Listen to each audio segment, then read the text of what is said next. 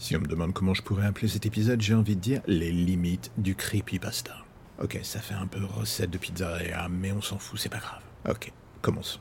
J'adore écrire des horreurs, ça vous le savez. Pour ce qui me concerne, j'ai assez de recul sur la chose pour au final presque trouver cela drôle.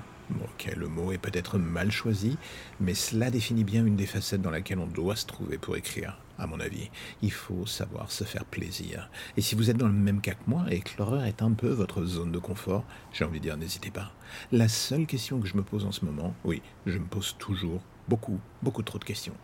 C'est de voir jusqu'où cela peut aller en ce qui concerne ce podcast.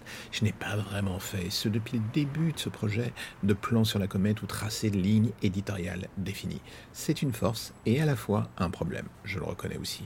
Je regarde ce qui se fait dans le domaine en France, ou aux États-Unis, ou chez les Anglais, ou ailleurs d'ailleurs, et la variété d'approches face au genre. Eh bien, il faut reconnaître qu'elle me donne le tournis, mais dans le fond, on peut se poser une question toute bête.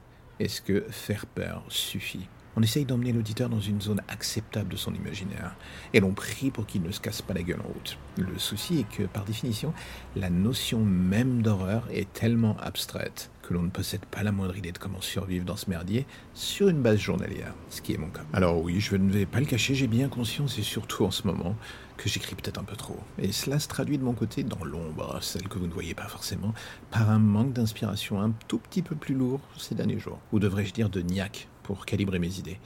Car c'est là aussi que se joue le nerf de la guerre. Je passe énormément de temps à créer des petites histoires qui se tiennent plus ou moins bien les unes à la suite des autres.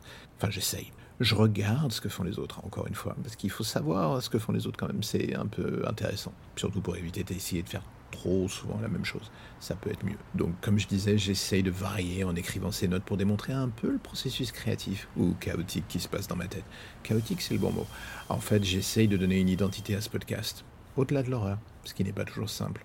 Tout cela pour au final parfois me dire que ça peut être un combat un peu vain. Il me ressemble, parfois confus, incompréhensible, bordélique, et au milieu de tout coule une rivière d'idées sur laquelle j'espère n'importe qui peut glisser en évitant de s'y noyer, ça serait pas mal. Et une fois que les auditeurs acceptent enfin de se laisser emporter, au final, ça sera à eux de remodeler ce que je leur amène. Chacun va percevoir les choses à sa manière, en stressant, je ne sais pas, sur des points qui pour moi sont classiques, voire même pas du tout flippants, ou alors être complètement terrorisé sur des choses qui ne me font absolument rien, mais que je sais pertinemment être capable de créer une émotion un tout petit peu tangente chez les personnes qui vont écouter ces pièces. Enfin, ces pièces. Qu'est-ce que je raconte?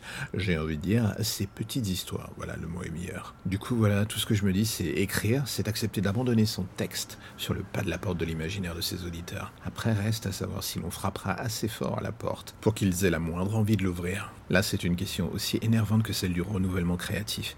Et même en finissant d'écrire ces quelques lignes, il faut que je vous l'avoue, je me rends compte que je ne sais toujours pas comment m'y prendre pour ne pas exploser en vol avec ce podcast. Oui, je sais, comme d'habitude, je me pose beaucoup trop de questions. Cela ne change absolument pas.